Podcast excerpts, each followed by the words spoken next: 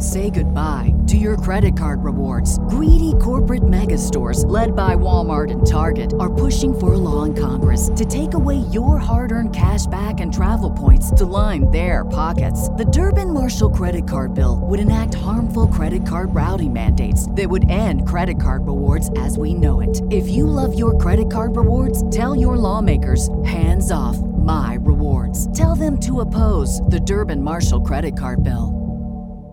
Welcome to Spirits Podcast, a boozy dive into mythology, legends, and folklore. Every week, we pour a drink and learn about a new story from around the world. I'm Amanda. And I'm Julia. And this is episode 149, Haunted Dolls. Thank you for letting me talk about haunted dolls for my birthday. Oh, you're welcome, Julia. Happy birthday, +1. Thank you. +1, yes. As we're recording it, it is my birthday. But if it is October 9th when you're listening to this episode, it's the day after my birthday. And that doesn't mean anything. I've always been jealous that on your birthday, you can do like fun outdoor activities and also dress in like a cool fall way versus in the depths of February. One cannot. But we drink hot toddies and we can sit by a fireplace for your birthday. That's very true. That's very true. Speaking of which, Julia, tell us what drinks you made as we record this episode for your birthday. Yes. So we talk about them a little bit more after the refill in this episode, but I made Dirty Shirley's, which is a Shirley Temple, but reserve your judgment. Nasty. Listen. Yeah, no, it's extremely delicious. No, it's very, very delicious. I made them with a hibiscus grenadine. It was extremely good. And because haunted dolls is kind of like a childhood thing that is also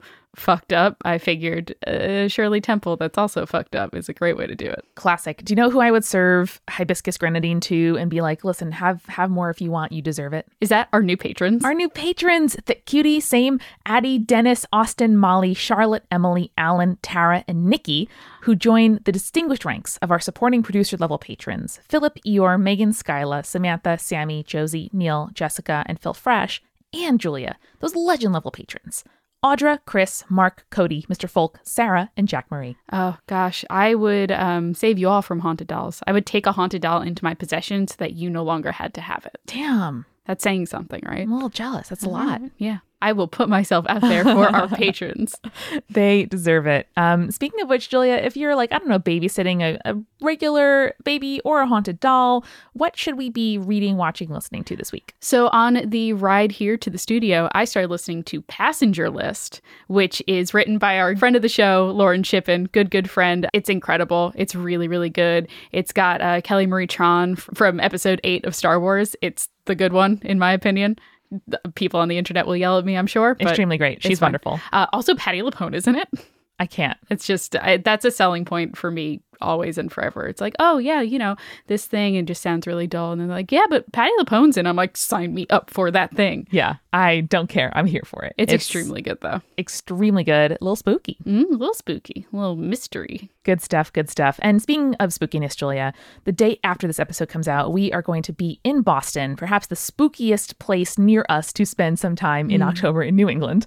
And we're going to be doing a marketing workshop at Harvard, which is exciting because they rejected me when I was 18 from college. Still not better about it. It's fine, so I'm just saying I get to lecture there now. So that's great. And then we're doing our Multitude live show. Yay! Yes. We're going to be playing a very fun game that I have invented called Trick or Treat. I won't tell you the details because, you know, we want you to come see the show and it's going to be a lot of fun. But Amanda is going to be put to a spooky test and I'm excited to see how she does. I cannot wait.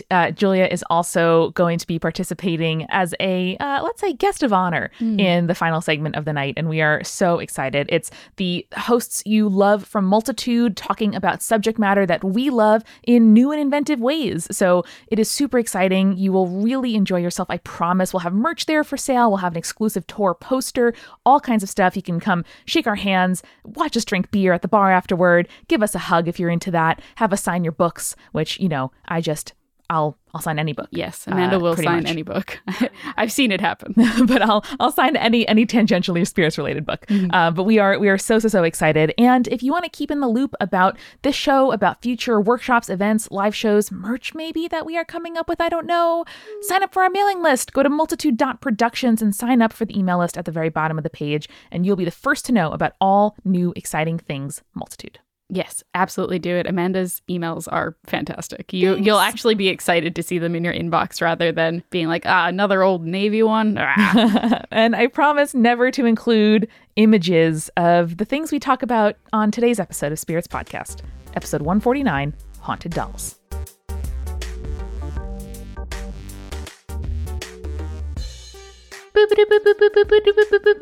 Amanda. Julia. Haunted Doll Watch. It's a Haunted Doll episode. Yay! I've been wanting to do one of these for a very long time at this point. Yeah. And the fact that we're finally getting to it, this, the spookiest of all months, it has me delighted. What better way to really get into our October than with a Haunted Doll roundup? Okay, so Amanda, we're going to start off by me asking you to take a moment. Mm-hmm. Yep. And tell me what you think of immediately when I say the word haunted dolls. Wide, ever-seeing, never-sleeping eyes. Mm-hmm. Like glass. Mm-hmm. Maybe they move on their own when you think they're not looking. Mm-hmm. Probably like a Victorian dress or some kind of like antiquated-looking dress. Like I don't think of, Kit, the American Girl doll, as necessarily being haunted. Okay. Interesting. Yeah, just like limbs or heads moving when they should not be. And like kind of turning to look at you. Okay. All right. Interesting. So movement on its own is a big one. You're going Victorian style. So the classic like woman in white, but in doll form. Yeah. Or like pink, it can look like a traditional sort of kid's toy, but something like flowery, lacy, kind of frippery in the clothing. And I feel like levitation on their own too might be a haunted element. Ooh, okay. Interesting. So the cool thing is haunted dolls, they're not just a recent revival by people trying to make money off eBay, which we'll talk about in a little bit. Ooh. But they actually date back centuries. So one of the first examples of a quote-unquote haunted doll can be traced back to the 20th century BCE.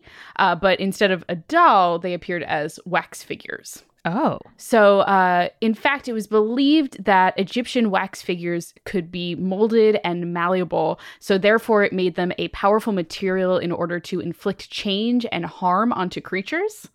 Interesting. So, there are stories of Nectanebo II, who was said to be a great magician and who had a secret room in his palace full of wax figures that he would use to defeat armies of his enemies. Oh, shit.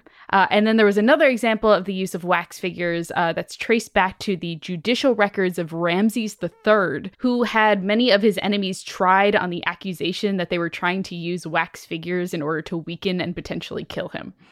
I mean, in a world where candlelight is your only light at nighttime, that is extremely kind of witch trial to be like, there is wax in his home.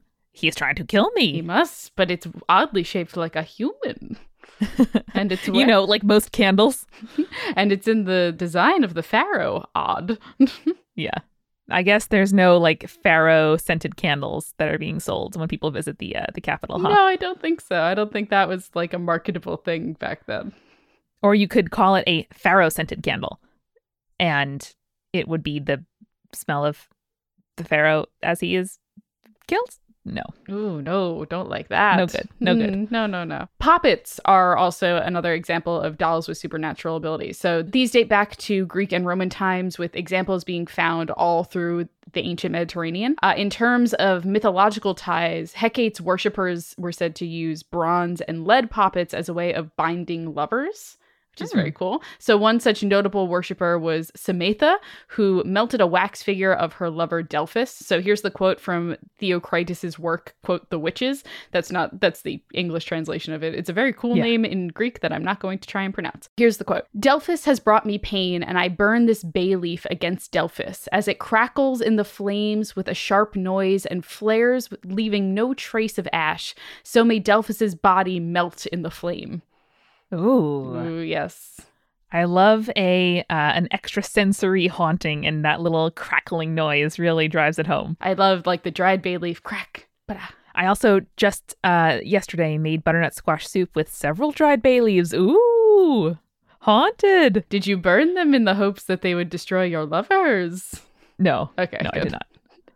So poppets and the way that they're used is known as sympathetic magic. So it's the same thing as the Egyptian wax figures, where the doll is meant to represent a being and then bring desired changes to their behavior. So they're typically seen now as a method that some modern day pagan practitioners use in sympathetic magic. Sure. So one of the things that really comes to mind for a lot of people when we start discussing stuff like poppets and effigies is the voodoo doll. But in fact, traditional Haitian voodoo and Louisiana voodoo do not really really hold that kind of sympathetic figural magic in high importance. You're telling me, Julia, that the film Scooby-Doo on Zombie Island portrays the use of voodoo dolls as, in fact, wrong? You know, now that I'm kind of looking into this, and we talked about Scooby-Doo on Zombie Island before I did the research on this episode, but it's probably more likely that they were using poppets and wax figures, and the Scooby Gang just assumed that they were voodoo dolls. But in fact, it might be historically accurate that these white people would be using the dolls and not like people of color. Well, tell me what you have learned about voodoo dolls. What we think of as the voodoo doll is historically derived from Europe rather than the African diaspora. So cunning folk in Britain, I don't know if you know what they are, but they're basically like folk magic practitioners who would use folk magic as a way of warding off actual witch evil magic. So they were like accepted practitioners of magic. Interesting. Yes. So they would create rag dolls against witches that would then be pierced by pins or nails in order to inflict physical harm against the witches and then break the curses that they placed on local villagers. Fascinating. I never knew that there was a sort of like using magic against magic users phenomenon, but that makes complete sense. Yeah, and it's kind of like in D&D when you have a concentration spell and then you're damaged and then the spell ends. It's basically the same thing. So white people used what we would quote unquote call voodoo dolls, but not really people of color. Yeah, that sounds like the, project of systemic racism to put something on a group of people who you want to be seen as other that has almost nothing to do with their actual lived experience. So, yeah. So with a little bit of that background, I want to take a moment to figure out why we think that dolls, whether they're haunted or being used to influence others or not, why are dolls so dang creepy? What do you think? Well, I found a study that tells me what to think. Oh, good. So according to a 2013 study done by psychologist Frank Andrew, creepiness comes down to the fact that dolls evoke an uncertain amount of danger. So here's the quote from Dr. Andrew. He said, "You're getting mixed messages. If something is clearly frightening, you scream, you run away. If something is disgusting, you know how to act. But if something is creepy, it might be dangerous, but you're not sure it is. There's an ambivalence." So basically, he surveyed more than 1,300 people about what creeped them out the most. And actually, collecting dolls was named one of the creepiest hobbies. Oh, no. I really think it's all the eyes. What is more important is that being creeped out makes you hypervigilant, which is why you feel on edge when something creeps you out. Right. When it comes to dolls, it's because human beings look at faces for information. So you look for intention, you look for emotion, you look for potential threat. But since doll faces don't have any of that information for us to use, our brain is just not into that whatsoever. And you can just project anything that you are worrying about onto the unchanging face. Absolutely. Really interestingly, the article talks a bunch about the uncanny valley, which, we talk about in video games and all that kind of stuff. The actual phrase originated from a Japanese roboticist named Masahiro Mori in a 1970 essay. And the title of the essay was Bukimi no Tani, which better translates to Valley of Eeriness, which I think is so much better. That is extremely good. It's such quality stuff. I love it so, so much. So that is why we think dolls are creepy. We just can't get a read on them. And we're just like, oh, this looks like human baby, but it's not showing emotions of human baby. What is wrong with it? Yeah. And that also reminds me of some of our previous discussions of changelings. And depending on whether a person's exhibiting behavior or a baby is doing what we think of as like quote unquote normal behavior, our brains pick out differences from pattern and see it as a potential threat, like you said. So that's just things come back around. We similarly talked about this too when I talked about the creepy clown episode. Yes. Which I don't really want to relive, but here we go. But again, it's the idea of the weird painted clown face is terrifying to us because it's a depiction that we can't see past. It's like wearing a mask. Yeah. And so that makes it creepier because we can't gauge the emotional connection that we would have with a quote unquote normal person. Very true. And then, Amanda, of course, there's the haunted doll market. So if you got the joke at the beginning of the episode, I don't need to explain it. But if you didn't, anyone who has listened to the excellent podcast, My Brother and Me, is probably familiar with the haunted doll watch. It is a segment on the show where the oldest brother, Justin, reads these buck wild listings for haunted dolls on websites like eBay and Etsy. Etsy has a haunted doll section, Amanda. Oh, no. They've infiltrated Julia. Well, it's because, and I'll talk about this a little later, it's because eBay is trying to kick all the haunted doll people off. Yeah. These are folks who are selling dolls who they claim have spiritual passengers. Yes. And talking all about what kinds of hauntings they can expect, what kind of spirit it is, and promising, you know, some wild claims. Don't worry, I'll break it down. So most of these haunted dolls average around $50, which does not include shipping, by the way. Oh, no. Or tax. And tax, no. Tax. Spooky. Oh, the haunted doll. You must pay taxes on it. The listings tend to have a pretty standard formula. So they will tell you about the spirit's life story. They will tell you how the spirit died and came to occupy the doll. And then they will describe the doll's personality. The dolls are typically described as being active or highly active, because why buy a haunted doll if it's not going to do anything, right? Very true. So these active dolls tend to be advertised as moving on their own accord, making noises, or communicating via Ouija boards and even telepathy sometimes. Wow. What a swing. The variety of types of spirits is also a feature in the haunted doll business. So if you're in the market for a malevolent doll, like the ones we're going to talk about after the break, you are in luck. Don't worry, you can get that demon that's in a small doll. If you're in the market for a doll that can be an artistic muse or might attract love life into your life, then there are listings for you as well. It's also super important to know, as we were pointing out before, that eBay policy strictly prohibits the selling of human souls and metaphysical items. Which they had to add in 2013. I want to see that email chain.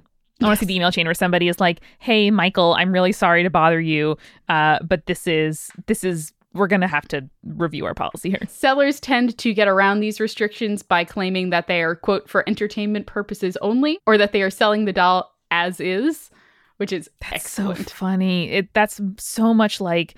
on LiveJournal, after Warner Brothers sent like a takedown notice to a fanfic author where people just started putting copyright not intended in the like description of their fanfic, which like doesn't do anything. Sentence doesn't mean anything. And B, saying I don't try to take your intellectual property doesn't mean that it's not, or that someone will argue it's not copyright fraud. It's not copyright fraud because it's fanfiction, but like, okay. All right. Oh, fanfiction. So interesting in so many different ways.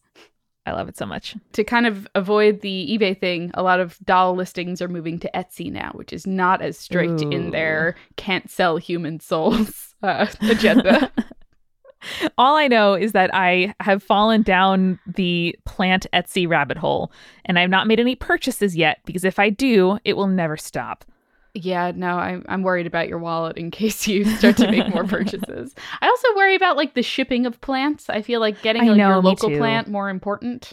It'd be more like plant supplies, you know, different soil mixes or pots or something. But I'm not opening that door, Julie, because I don't know what lurks behind it. I feel like there's enough local places for you to kind of. Oh, yeah. You know, instead 100%. Of going to Etsy and having them shipped from however far away.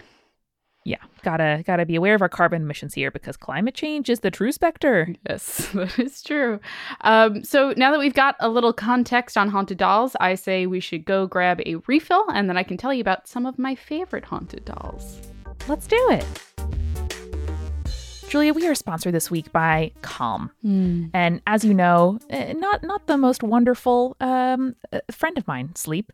Can be very challenging, especially when you're on the road and in a new environment. I really enjoy that no matter how my evening is going, if I end up needing something to listen to when I'm up at night that isn't a podcast, because then I'll start getting into it and then get more awake, and it just doesn't work for me to go back to sleep, I know that I can listen to Calm. They have wonderful soundscapes, they have guided meditations, they have sleep stories, which are bedtime stories for adults that are extremely well produced, so like the volume never gets too loud, it actually kind of gets softer over the course of the story. As you fall asleep. It's amazing, and they're just like, there's wonderful images for you to focus your mind on. It's calming, it's soothing. There are lots of trains. I love it so, so much. And Spirits listeners, today you can get 25% off a Calm premium subscription at calm.com/spirits. Yep, that is calm.com/spirits for 25% off a premium subscription. calm.com/spirits. Amanda, it's fall now. Sure is. And as the copy for this next product says, it's time to fall back into a healthy routine. So Care Of is a wellness brand that makes it easy to get the right vitamins, supplements, and protein powders for your specific needs. I think especially for me, as we kind of go into fall and a new season, I tend to, I have the seasonal affective disorder. So it makes it a little hard for me to transition into those darker evenings and, shorter days. So I was really excited for Care Of to sponsor us for the fall. So Care Of is really, really easy to do. All you have to do is take their online quiz. It's short, it's fun, it takes 5 minutes, and you answer easy questions about your diet, your lifestyle, and your health needs. And then it's super, super easy and convenient. So your order gets shipped right to your door in these convenient deli little packs that are also biodegradable, which is the best part. They're compostable. Yo, so good. And Care Of really cares about the difference that they're making. So like we said, they have that new compostable packs for all of their vitamins, but they also have vegan and vegetarian supplement options, which I think is really important and really cool that they provide those. Absolutely. And listeners, you can get 25% off your first Care Of order at takecareof.com when you enter the code SPIRITS. Yep. Again, that is 25% off your first Care Of order by going to careof.com and entering the promo code SPIRITS. And finally, Julia, this episode is brought to you by Hello Fresh, which has given me my favorite go-to fall meal. I'm not even lying here, y'all. It is the pork tenderloin with potatoes and green beans. But the best part is this fig jam balsamic sauce. Ooh. It is so good, and I immediately, the next time I went to the grocery store, bought the ingredients to keep that in my pantry, because I want it on everything, on chicken, on potatoes, on vegetables, on pork. Love it. I didn't get that one, but I did get the pork tacos. Ooh. That had this chipotle crema on top, and Jake is very picky about the kind of tacos that he eats, and oh my god, I'm saving the recipe so we can make it again. It was so freaking good. I love that. These meals are always easy to make. They're really simple. So whether you are a beginner cook or somebody who wants to go in there and in just half an hour, get your dinner to the table, it is really easy to do. They're delicious. We promise they're extremely good. And they're also really flexible. So you can add extra meals to your weekly order if you have guests, for example, or you want a meal prep for your lunch. And then you can also add on sides like garlic bread or cookie dough, different things for you to add onto your meal, which I think is awesome. Yeah. And the really nice thing too is you can change when your delivery comes, so you don't have to have it every week or whatever.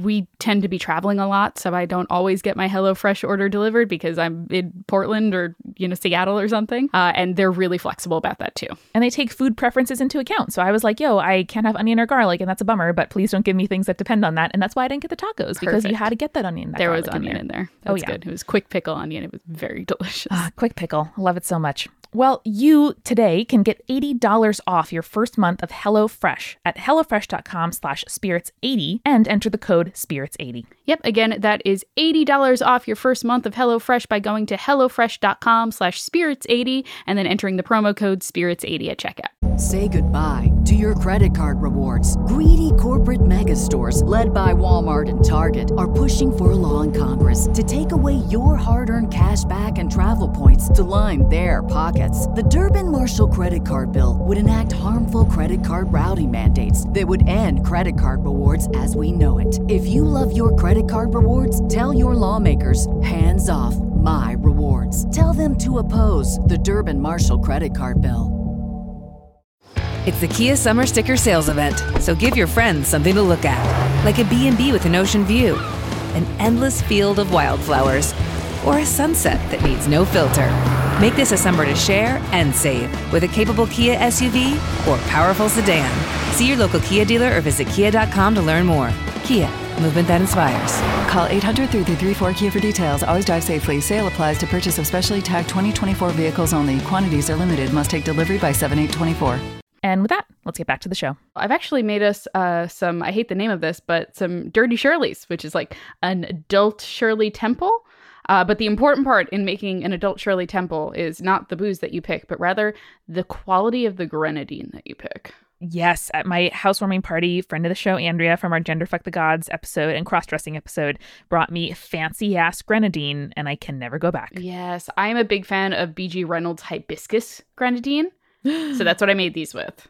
That's the note. I wasn't able to place it. That little floral, so tasty. That little floral hop. I love it so much. It does remind me, though, the name, as regrettable as it may be, about the fact that some of these haunted doll listings do talk about the erotic nature to the doll, which is which is something. So the ones that I'm going to be telling you about, I did not pick any erotic haunted doll stories. I'm sorry to disappoint. I just want to say that's a thing that exists in the world, and we'll just move on past it. That is. So basically, Dirty Shirley, high quality vodka. I usually go Tito's, a really good grenadine. Like I said, the hibiscus grenadine, extremely good. A little bit of lime, a little bit of simple syrup, and then ginger beer to top it off. Very important. Delish. Yeah. Okay. So that's our drink for the day. It reminded me of childhood, but corrupted.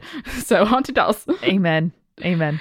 So the first doll that I want to talk about is probably one of the most well-known, since she is kind of a pivotal part of the Conjuring film series, and that is Annabelle. I don't think you've seen any of these movies, Amanda. Am I right? No. Okay. So if you have seen the films, Annabelle is a much creepier version of what she looks like in real life. In real life, she is just a Raggedy Ann doll. Okay. You know what a Raggedy Ann doll looks like, right? I do. Yeah. So it just like kind of patchworky looking, like it looks like a child's toy. It's not remotely as creepy as most haunted dolls are. And in the film, she is like this cracked, worn out porcelain doll style of creepy, which is the one that you kind of alluded to at the beginning of the episode. But no, it's just a Raggedy Ann. I think the more sort of realistic looking the face, like you were saying earlier, the higher the creep factor. So Raggedy Ann doll seems like a kid's toy, you know, and not like a simulacrum of a person. Right. And I think it's interesting, too, because the Raggedy Ann doll is like one of those dolls that like all of the kids during that time had one of those. It's like having a Furby, you know, it was in every home. Or a Cabbage Patch Kid. Which I never wanted because that seemed kind of creepy to me too. Yes, no, it is. Baby face. Also creepy. So Annabelle came into the public eye because she was a part of the occult museum that was owned by famous paranormal investigators Ed and Lorraine Warren. Amanda, if that name sounds familiar, it's because we talked about them in our Long Island Urban Legends episode, because they were the paranormal investigators who were called upon to look into the Amityville horror haunting. I sure do remember. I'm proud of you. I'm so proud. So the Warrens claimed that they were given the doll by a nursing student in either 1968 or 1970, sources vary, who had in turn been given the doll as a birthday present from her mother. So she had consulted a medium after the doll began to, quote, act strangely. Oh, no. I mean, the doll acting at all, frankly, is strange. Yeah. So this included mysteriously changing position or even appearing in different rooms from where she had been left. Yikes. According to the medium, the doll was possessed by a girl named Annabelle Higgins, who had lived in the home that had been torn down to make the apartment building that the girls now lived in. Ah, development is the true specter. It is. So Annabelle supposedly died at 7 years old. So knowing this, the nursing student and her roommate attempted to care for the doll as if she was a little girl and tried to coexist with it. Oh, no. So, however, the paranormal events began to escalate. So the students would find paper with the words "help me" written in crayon in strange places. It culminated in an event where the doll levitated on its own.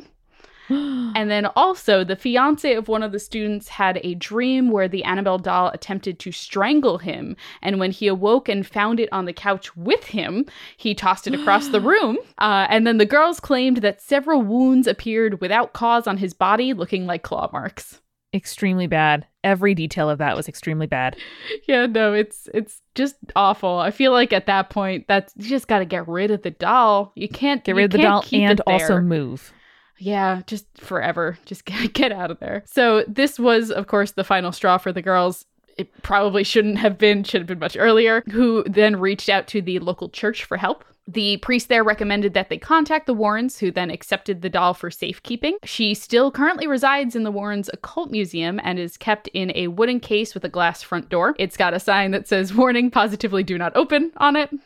Good. And has, for whatever reason, a devil tarot card stuck to its door. Not sure why, couldn't find a reasoning behind that, just was there. The museum regularly invites a priest to bless the room that Annabelle is kept in. In the past, the Warrens have claimed that people who have interacted with the doll in the museum have been met with horrifying fates. Well, then, the sign is there for a reason. The sign is there for a reason. Okay, so, for example, a priest visiting the Warrens' home before the museum was created threw the doll across the room with the proclamation that God is more powerful than the devil. Okay. After this event, On his way back to the church, he was in a car accident with a tractor trailer. Though he managed to survive the incident, he did claim that he saw an image of the doll in his rearview window before the accident occurred. No. Another man, a visitor to the museum, ignored the signs on the case and banged on the door of the doll's case. A few days later, he reportedly died in a motorcycle accident. I will also point out that there is just little to no proof of any of this information other than the Warrens' words on the topic. And like one of the most common ways to die is in a motor vehicle accident. Yeah, exactly. So. But I do kind of love the lore behind it. Like the Warrens are kind of problematic as people and investigators, and they've taken advantage of a lot of shitty situations, you know, depending on who you ask. So I just think it's a really interesting story, regardless of whether or not it is true. And it really hits on very many of our like horror movie tropes here. Like each of the scenes you described is so cinematic. And, you know, is that because those are the stories that we think are believable because we've been trained by horror movies to expect stuff like that? Or, I don't know, is there something about the, like, I'm sure you're going to touch on it, but the Chucky doll style haunting of a child's sort of plaything coming at you and exacting revenge upon adults that's inherently kind of transgressive and creepy. So, Amanda, I know that both of us love a good Japanese urban legend. Hell yeah. So I'm going to tell you about one of my favorite Japanese haunted dolls, Okiku. I'm ready for it. So in 1918, a boy named Akichi Suzuki bought a doll for his then 2-year-old sister, Okiku, while on a trip to Hokkaido. Okay? So it was a porcelain doll. It was dressed in traditional garb. It had a traditional style haircut, so like bangs, long black hair, etc. So very like well kept and neat. His younger sister, Okiku, was absolutely delighted by the gift. Loved it. Like best gift ever. So she would take the doll with her everywhere. She insisted that it would never leave her side. Adorable. Really cute. Mm-hmm. However, the girl died about a year later after being struck with influenza. So as a way of honoring her, they took the doll and placed it on their family altar. The place of prominence for the doll would lead to a shocking discovery, however. Oh, no. So after a short amount of time, the well-kept hair of the doll started to grow longer and longer, growing at odd angles and lengths. So this continued until the hair grew all the way down past the doll's knees. And despite the fact that the family would trim the hair of the doll, it would continue to grow. Wow. That's such an interesting play on the unfounded urban legend that nails and hair grow after death. Yes. So the family came to the conclusion that their daughter's spirit must now occupy the doll. So the family is faced with a dilemma 20 years later, now in 1938, when the Suzuki family planned to move. So they were extremely reluctant to bring the doll with them to their new home because it's a doll that's hair keeps growing. Mm-hmm. But also they couldn't conceive of getting rid of it because they were still convinced that it held the spirit of their daughter. So what a thing to have to deal with. Like, yeah. I can't imagine the grief. Yeah. So as a compromise, the family brought it to a temple in Hokkaido, which is the area that the doll was originally purchased. So the temple accepted the doll despite the family being pretty upfront about its strange qualities, and the hair continued to grow while in the temple's care.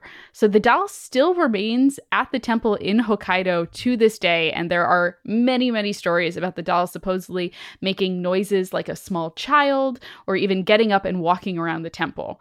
So in recent years, people have attempted to come up with like a scientific reason as to why the hair might grow. So samples of the doll's hair have been taken, and it's been proven that the hair from the doll is human hair.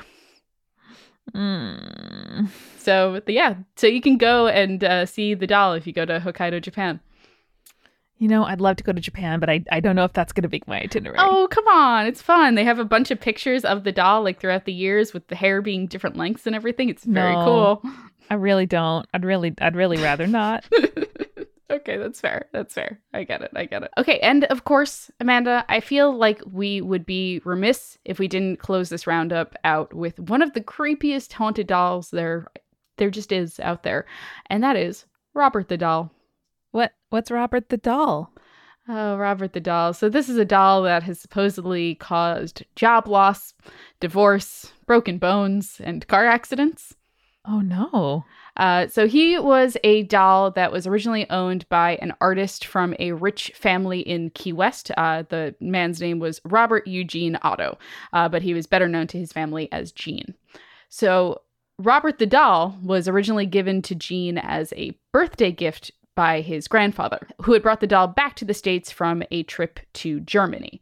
So after digging into some points, I kind of determined that Robert was probably not intended to be a child's toy, but rather he was probably used as a window display by the Steiff Company. So you might know the Steiff Company for one of their other famous inventions, the classic teddy bear. Okay, so these folks know what they're doing in the kids' toy department. Yeah, absolutely. So despite being a childhood gift, Gene kept the doll with him well into adulthood. Gene's relationship with the doll was seen as, to some of his family members, strange and unhealthy. They would recount stories about how he would bring it with him everywhere, how he would talk to the doll as if it was a person rather than a doll. Like most children, Gene would blame the doll for accidents, but adults in Gene's life would tell stories about how the doll would seemingly move on his own, even when he wasn't in the presence of Gene. I feel like the fact that the doll is male is also creepy, because we have so many examples of, like, you know, like I was describing earlier, the sort of like wife in the attic, you know, like Victorian woman doll. And something about a male doll seems really sinister. Yeah. Interestingly, Robert is traditionally shown wearing a little sailor's outfit. Right. Which people have speculated that was one of Gene's childhood outfits that he then dressed the doll in after he grew out of the clothes. Because Robert the doll's a pretty big doll. He's like, you know, toddler sized. Oh no, that's very scary. It's very bad. Also, like, I don't know. I hope this doesn't, obviously it's going to end poorly because we're talking about it on Spirits, but people have comfort objects, and like that's not out of this world. There's nothing wrong with that. Listen, people have comfort objects. It's totally fine if that's the thing that, like, you know, brings you comfort and, you know, helps you out in situations where you might, you know, be going through something rough. More power to you. When they start being haunted, though, that's when it gets a little creepy. Yeah. Haunting, no good. So Robert stayed with Gene for the rest of his days, and when he died in 1974, his house was bought by Myrtle Rooter, who took custody of the home as well as its occupant, Robert the doll. No, see, you don't buy a house with a Robert the doll in it. You do, apparently, especially when it's good real estate in Key West. Julia, no beach is worth that. I don't know about that. So it seems that Robert got a little bit more active after his owner died. Just a little. So, or is it that the owner joined Robert in that spirit in the doll, and now there's double the energy? Oh, you got a good point there. Okay. So Myrtle and guests would often hear footsteps in the attic where Robert was kept, and of course childlike giggling. No. Probably shouldn't keep him in the attic. I feel like you should give him a prominent display. Yes. You know? Yes. You have to keep it satisfied, but also within sight at all times. Yes. Okay, good. So some people would sometimes either insult Robert the doll or Gene in front of the doll, and they would claim that the doll's expression would change, which goes back to the creepy level of dolls in itself, is that, like, doll, their expression never changes. It's always creepy. It's always the same one flat note. The fact that the doll's expression changes, somehow so much worse. It really is. And expecting that to happen and not having, like, a sort of unchanging thing that your brain is constantly trying to, like, scry for information is really just asking you to imagine facial expressions changing. Yeah, no, don't like that. So this kind of went on for about 20 years. And, much too long. Until Myrtle decided that it was time to donate the doll to the Fort East Martello Museum. So suddenly, Robert became a very popular attraction at this museum. Interestingly, Robert the doll gets a lot of mail. Oh, no. 1 to 3 letters a day, according to the museum. Was this like a very popular story? Yeah. Do you want to guess what the letters are about? These 1 to 3 letters a day. Are they like marriage proposals? They're not. Interesting. Okay. Most of them are apologies. To their own Roberts the doll. No, to Robert the doll. No. But is it from people who got rid of their dolls and want to beg for forgiveness? So it is from people who visited Robert at the museum and then disrespected Robert the doll. No. People who disrespect Robert the doll report having misfortunes fall upon them after visiting the museum. So this is when I said Robert the doll causes broken marriages, broken bones, car accidents, all that kind of stuff. I mean, listen, misfortune befalls you all the time. It's not necessarily correlated to the doll you saw. Well, maybe don't insult random objects that you know may or may not be haunted. Also good. Also be nice to AI. Don't just demand things from it's absolutely true. Your women-coded AI. Good point, Amanda. So in order to appease Robert, many visitors bring him candy, money, and again, this is according to the museum, the occasional joint. Oh, okay. Thanks, Florida. Right. See? Florida fucks. So obviously there are a bunch of other haunted dolls, both in pop culture and as real life examples, but I thought these really highlighted kind of the global interest in these bad boys, you know? Yeah. You know, there's this really interesting one in Singapore that I wanted to talk about, but I didn't have like enough information on it. But basically, it's a Barbie doll that is displayed in a memorial temple that is said to have supernatural powers. I don't have a lot of information about it, but if one of our listeners does, I would love to hear more about this because it fascinates me in a way that I can't quite express in a, yeah. It's really interesting to me. Yeah, that like juxtaposition between a doll for fun and a place of remembrance and mourning is inherently just, it's asking for drama. Yeah, absolutely. So if you have information about that Singaporean Barbie doll that is worshipped and has supernatural powers, I want to hear all about it, please. But Amanda, what are your feelings on haunted dolls after this new information, some historical background, some great examples? Not just eBay listings. Well, it sounds like Victorian dolls did not offend. Yeah, it sounds like we have very many examples in ancient history. We have some contemporary examples and some from the early 20th century. But I think the doll in the long sweeping dress is probably going to be pretty okay. Yeah, no, for the most part, I think we've just inherently learned yes. Old things are creepy, and we're at the period of time where Victorian style is quote unquote old to us. So I imagine that that's why it's fundamentally creepier, but not as many examples in real life of those kind of haunted dolls that I've seen. Yeah. I'm also just thinking back to how much I did and kind of still do think that objects have feelings. As a kid, the movie The Brave Little Toaster really fucked me up, and I threw a tantrum, sobbing and crying when my parents renovated our house and replaced our old kitchen sink with a new one, and I was just so attached to it and didn't want it to go anywhere, and I was mourning the sink and had to go to the dump to say goodbye to it. That's adorable. And that's pretty much how I still am. I love my robot son cleaning vacuum, mm-hmm. and I love my plants and I want them to be well, and I feel bad if I drop a pen, oh no. And so it sounds really silly, but part of me definitely believes that objects, deserve respect in the way that people do. And I think one extreme of that is, well, if you wrong them, then they will make their own revenge. Yeah. And that definitely fits into the stuff we've been talking about today. Absolutely. I just sent you a picture of Robert the doll, by the way. I am not going to look at it. I'm sorry. Do it. No, I don't. Okay. And you can see he's surrounded by all of his letters that people sent being like, hey, sorry about that. My wife and I got divorced. I think what's creepier than Robert is the dog that Robert is holding. It is also very creepy. I will give you that. Yeah. It is it's a whole thing there. The eyes are terrifying too. Also his little weird Grinchy looking feet. The feet are very Grinchy. Yeah. That's very true. And you're right. The sailor outfit definitely looks like a real person's outfit. Mm-hmm. Yeah, for sure. Boy. Robert, we find you very attractive and please don't do anything to us. Robert, I respect your right to live your life. I just do not wish to intersect with it. Mm-hmm. That is completely fair. We will never go see Robert the doll in person. Absolutely. This is a promise I am making you, Amanda, live on this podcast right now. Thank you. I truly appreciate it. And I hope that Florida listeners do not tread there. But in case you go near it or have to drive by or even think of it, just remember, stay creepy. Stay cool.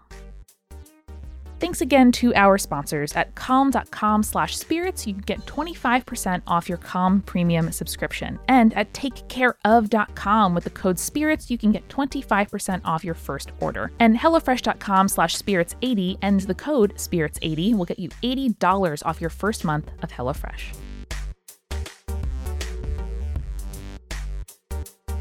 Spirits was created by Amanda McLaughlin, Julia Shafini, and Eric Schneider, with music by Kevin MacLeod and visual design by Allison Wakeman. Keep up with all things creepy and cool by following us at Spirits Podcast on Twitter, Instagram, Facebook, and Tumblr. We also have all of our episode transcripts, guest appearances, and merch on our website, as well as a form to send us your urban legends at spiritspodcast.com. Join our member community on Patreon, patreon.com/spiritspodcast, for all kinds of behind-the-scenes stuff. Just $1 gets you access to audio extras with so much more available too. Recipe cards, directors' commentaries, exclusive merch, and real physical gifts. We are a founding member of Multitude, a collective of independent audio professionals. If you like Spirits, you will love the other shows that live on our website at multitude.productions. And above all else, if you liked what you heard today, please share us with your friends. That is the very best way to help us keep on growing. Thank you so much for listening. Till next time.